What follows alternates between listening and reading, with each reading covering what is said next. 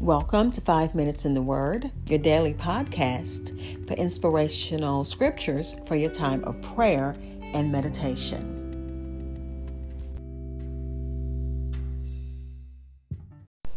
We are concluding Proverbs chapter 30, looking at verses 29 through 33 in the New International Version.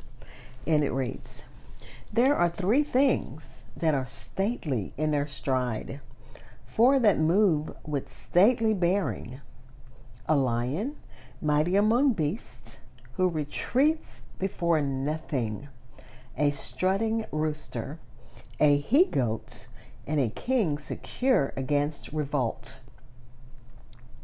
If you play the fool and exalt yourself, or if you plan evil, clap your hand over your mouth.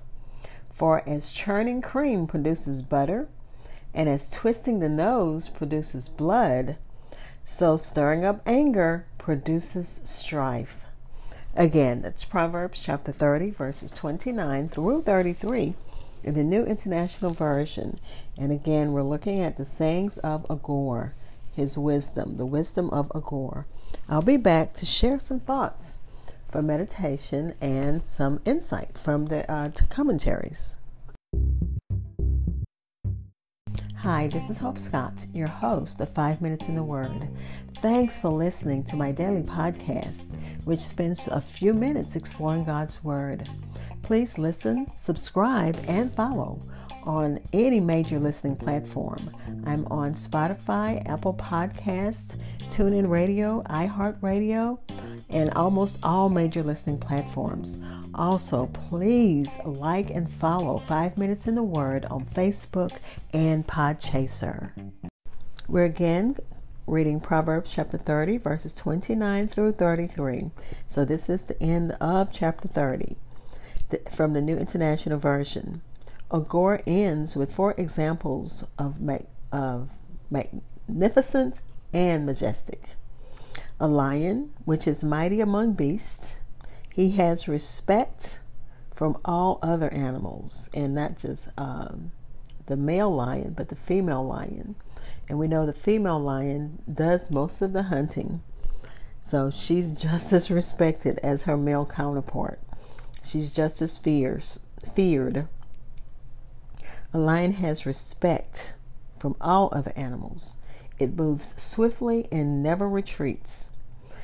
Um, you see the lion's courage as a sign of their majesty. They're majestic in their beauty. They are, they are majestic.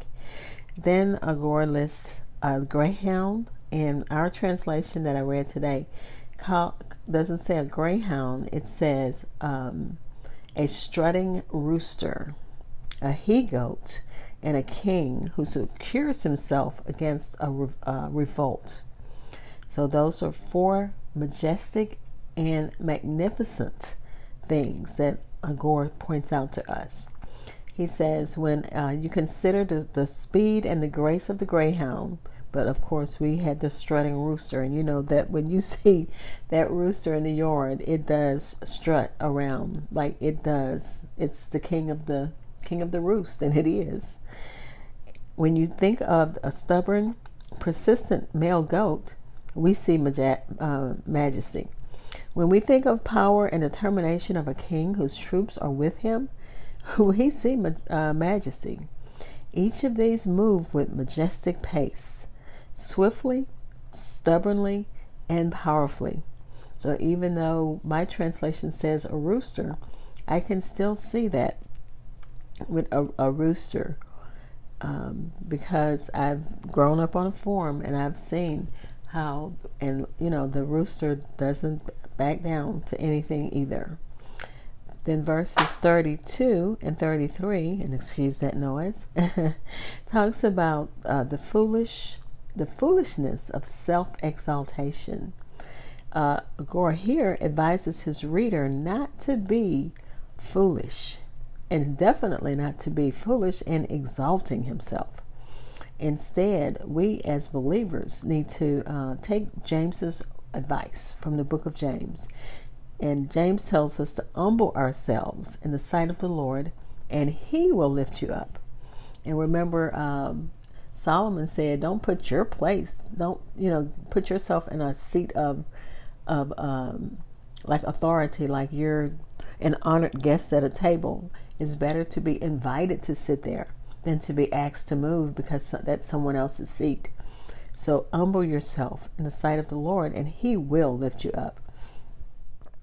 If you start to exalt yourself, put your hand over your mouth. And uh, this is such good advice. Silence is the best thing.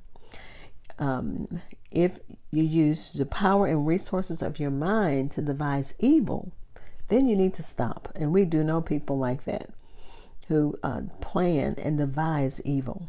It is better to put your hand to your mouth, on your mouth, and not say a word. And then the forcing of anger produces strife, and you know that. We've seen how a few words can uh, become a big argument, and a big argument can become a big fight. And Agora used the uh, symbolism of as churning of milk produces butter, and as surely as the wringing of the nose produces blood, that's how uh, conflict and strife begins. Just a little, just something simple. The wise man or woman knows better. The um, of course, the spirit is heated by degrees. So you start with just a little argument or just a little disagreement, and then it turns into strong argument. And one angry word begets another, and then a third. And before you know it, there's a big passionate debate about who's right and who's wrong. When um, Aghora said, All you have to do is put your hand over your mouth and not say a thing, be silent. Let nothing be said or done with violence, but let everything with softness and calmness. Let's pray. Father, we thank you as we've come to the end of Proverbs chapter 30, as we looked at the wisdom of um, Aghora.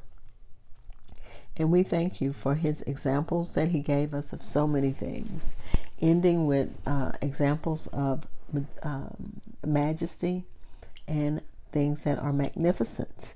And he reminded us not to exalt ourselves because um, you will exalt us, you will lift us up if we humble ourselves in your sight, not in the sight of man, in your sight. God, we thank you for your word. Uh, help us to live your word. Help us to share your word, especially with um, those who need you in such a, in a special way, and there are many. In the name of Jesus, amen. Thank you for spending time in God's Word with me. Be blessed.